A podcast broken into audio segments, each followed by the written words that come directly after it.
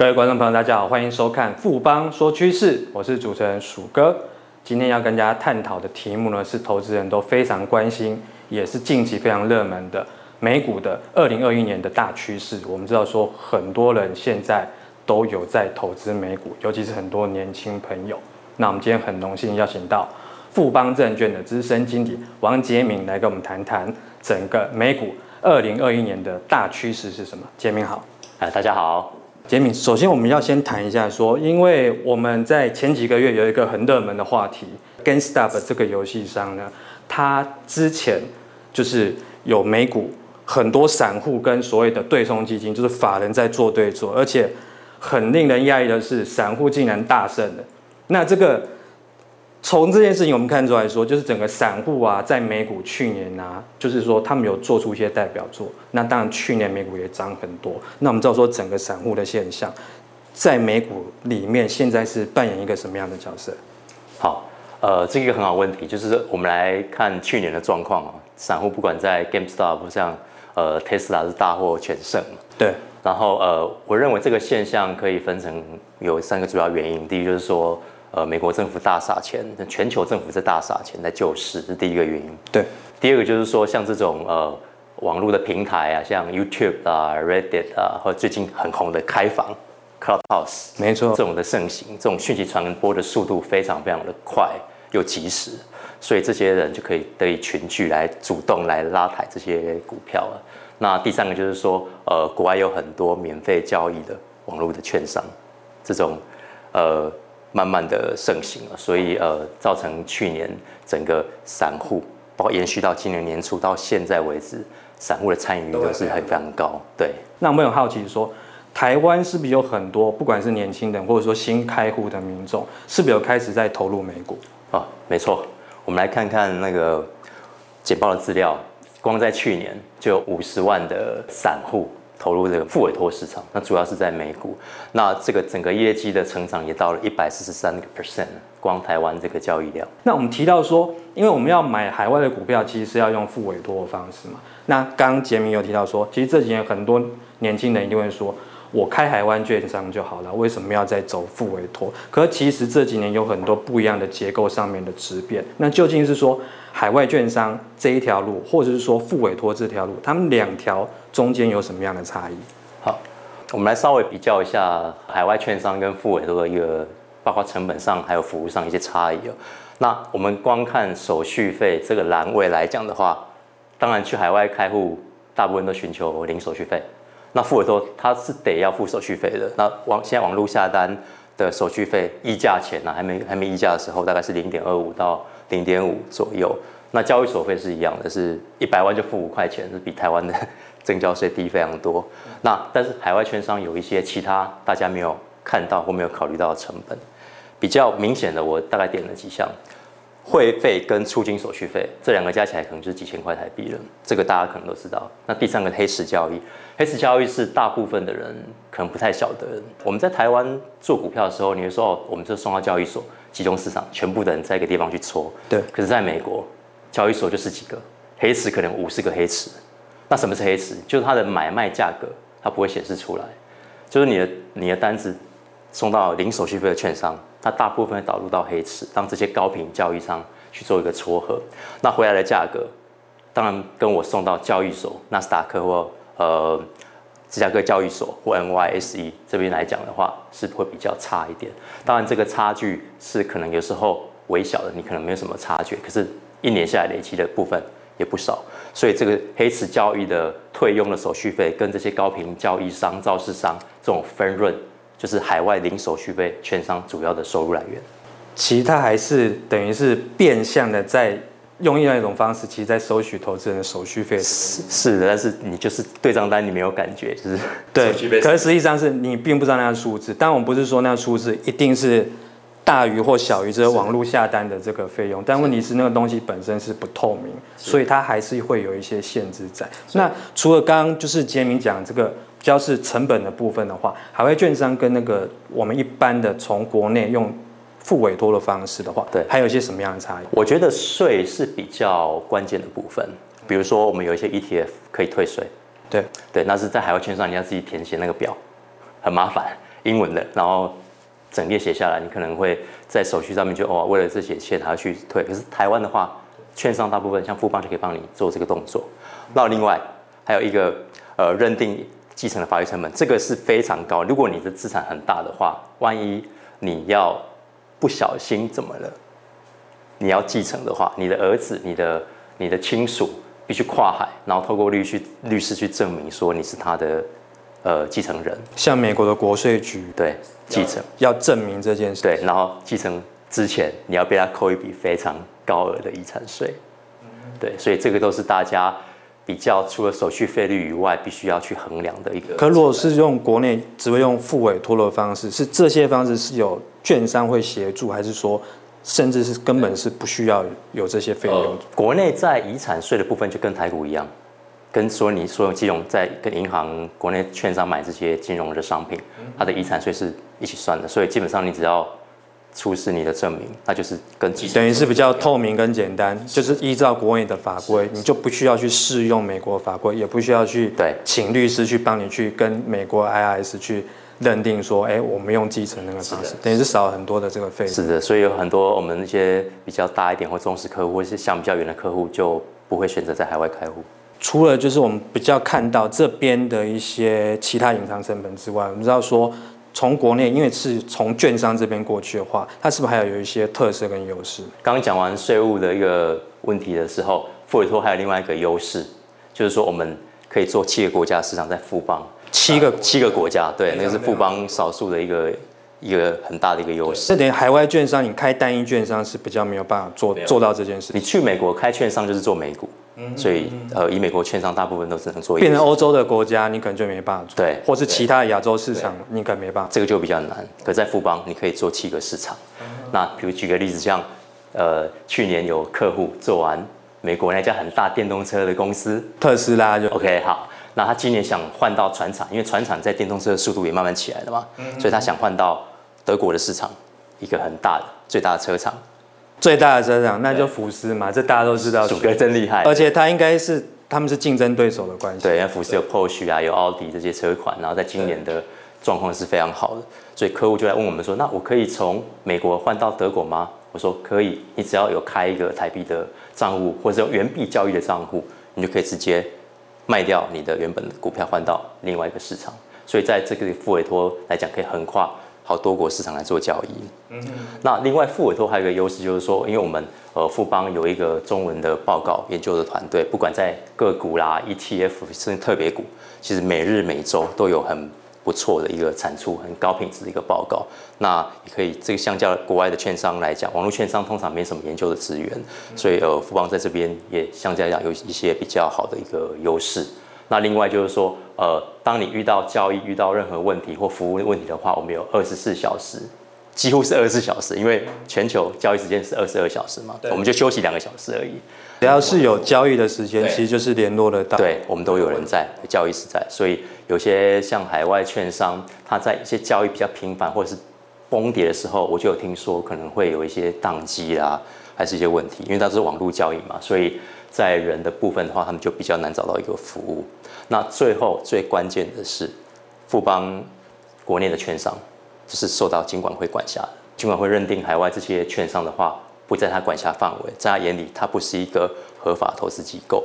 所以基本上，海外券商如果万一出了什么问题的话，你在那边拉白布条是没有用。那我们接下来我们要谈一下，就是说今年整个美股大趋势的话。科技股还会独强吗？还是说整个资金它已经有开始轮动？对，其实呃，二零二一年这个美股的趋势，我们可以观察三个重点。第一个就是资金环境还是持续的宽松，因为 Fed FOMC 会议刚开完嘛，对，会持续宽松，这没有问题。到二零二三年，那第二个我们观察疫情发展状况。那第三个，因为短期利率整个上来，它可能对一些类股轮动会有一些影响。所以，我们刚刚讲到资金环境宽松，二零二三年的，我们看这个点阵图，基本上都还是维持在低息的一个环境，大概就是零到零点二五，这个利率至少在维持到两两年半后。是整个疫苗的状况的话，来我们看这张图，其实全球在今年产的疫苗就五十亿支了，数个，全球人口才多少？不到八十亿吧？对，它疫苗就五十亿支，等于够百分之六十的。当然有些先进国家它会打比较多啦，它会它要的比较，而且会先听感觉起来，先进国家应该每人来打个一两针应该是没问题的。对，那我们看看先进国家施打的状况，嗯，其实施打率最好就是以色列，以色列打过第一季的，已经这三月的资料已经超过了一半以上的打过第一季的。那呃，以色列每日的新增人数，在他开始施打之后，其实每日新增人数已经有很明显的下降，所以以以色列是走在前面的。我们看以色列这个例子，我们可以看到这个疫苗其实效度来讲是非常好的。那我们讲到最后这个短期的一个利息，就是公债殖利率升高，以目前的状况，可能到最高到一呃一点七五十年期的利率。那在这个状况之下，其实高成长的股票，这种高 PE 的、高评价的股票，它的它的压力会继续比较大。那看最近的资金流向来讲的话，其实呃整个资金会从高成长，像科技、网络这些股票流到价值型的股票，像银行啦、原物料啦，像一些传产的类股。这意味着说，那今年科技股没有机会吗？还是说，其实科技股现在只是在休息当中？呃，其实我觉得今年轮动是好事情哎，就是说我们看像有些股票科技股。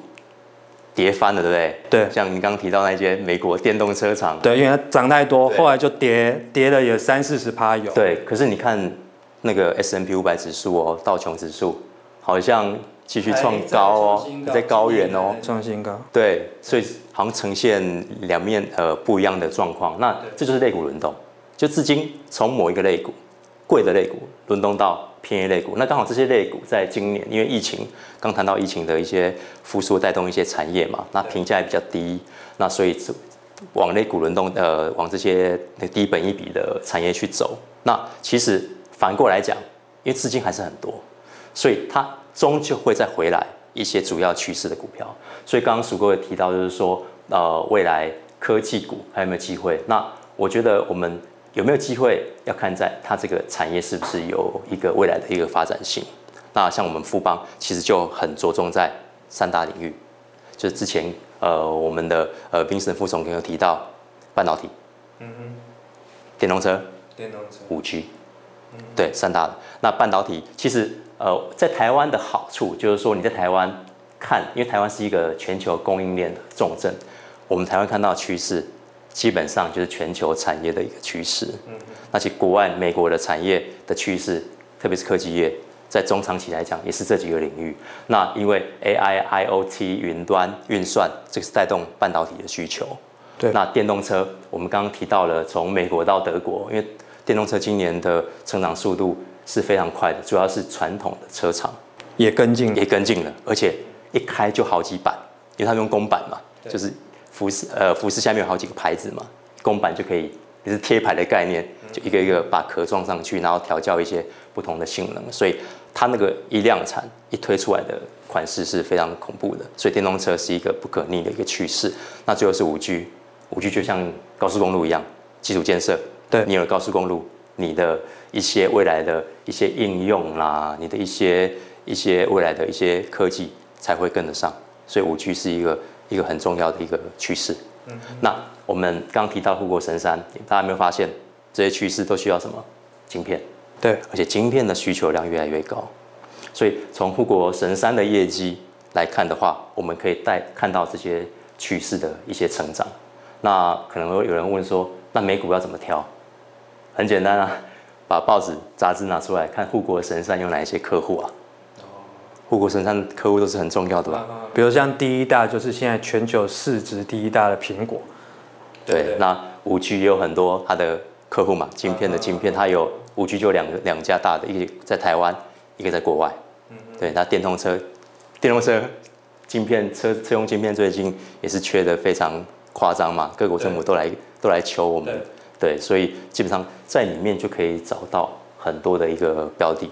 那所以，我们看的话，海外市场的话，有没有什么类似的趋势，我们可以去看，在选择一些好的标的或一个大的投资趋势的时候？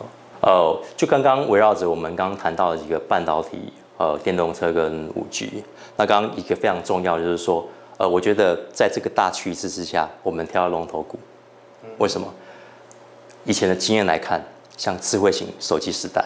你知道哪一家公司拿了 smartphone 八十 percent 利润吗？那就是刚刚提到的那一家，就苹果嘛。是对对，大家会发觉说，哎，苹果它的市占其实不是全球最大，全球最大是三星。对。可问题是，你从获利来看的话，它一家就南瓜最高的时候，我记得好像还有九成。对，八九成。就是可能第三名以后都赔钱。对。然后第一名赚一点点，然后第二名赚最多。对。啊，第二名我指的是市占，可获利最多，因为苹果的 smartphone 又贵，毛利又高，那。它的代工厂也都是赚辛苦钱，对，所以苹果整个获利是非常好，包括它有一些软体这几年溢出的一个收入，对，所以我们看龙头的话是对这样的这样看，对。那我们再讲古一下，以前 PC 时代，就是我小时候，鼠、哦、哥小时候，对，哪两家公司占了八十 percent？所谓的 Wintel，对不对？对微软跟 Intel，对，就一个软体一个硬体，所以基本上这些公司在那个趋势是拿了大部分利润，而且你知道吗？他们从底部到有些还没有结束哦，上百倍，甚至有些是一千倍的涨幅，而且这个区间是非常长的，像 smartphone 起码就十年了，PC 时代可能十年以上，所以一个在美国一个大的趋势，其实我觉得最少都维持这个十年，十年到二十年，那从底部到到顶部的一个涨幅上百倍，其实在美国是很多很多例子，台湾好不容易出了一家台积电，可是在美国有好几家台积电。那我们刚刚提到的一些这些产业的龙头股，呃，答案其实很明显，对，比如像 AI 的有些做 GPU 啦，GPU 的龙头，嗯，对不对？那 NVIDIA 之类的之类的。那五 G 像五 G 的台湾有一家呃联发科，对，那国外当然是现在五 G 市场就是被两家的晶片所所独占的，像美国，美国有一家龙头，对，那电动车，电动车是比较现在目前还在一个刚起步的阶段呢，像特斯拉已经。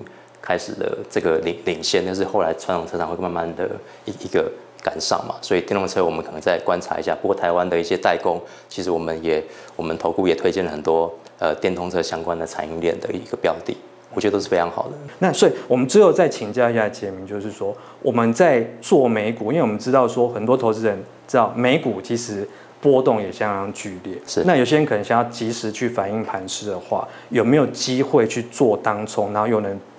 不要用太高的成本去做这件事情。好，讲到当冲，其实我刚刚忘记提到一件事，就是说台湾的副委托，另外大优势就是当冲，跟国外券商比起来，因为台湾的副委托有个机制，圈钱交易，就是说你有多少钱，你买多少股票，钱要先进来的。对对，你买多少？假设你进来的话，你把股票买完，你马上就可以卖掉，而且卖掉我们不用等到三天之后钱到我们账户，你卖掉那瞬间就给你给给你再读款的一个购买力，所以基本上你就可以用。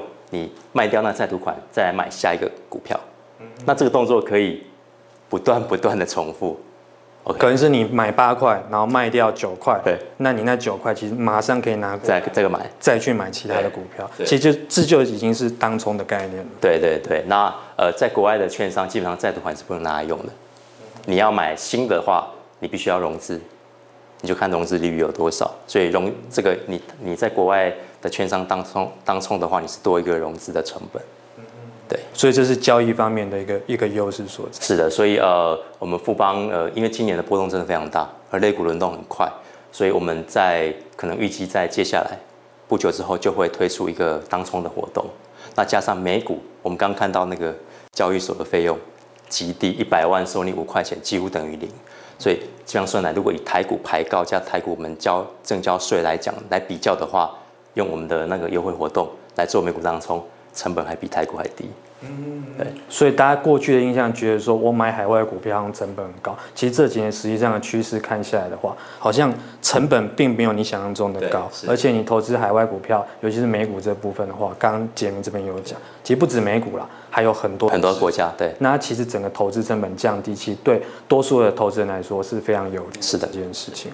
经过今天的节目呢，相信各位观众朋友都会了解说，整个今年二零二一年美股投资的大趋势，然后包括它交易方式，其实在券商付委托这一块，其实有蛮多的成本，还有其他税务等等的这些优势。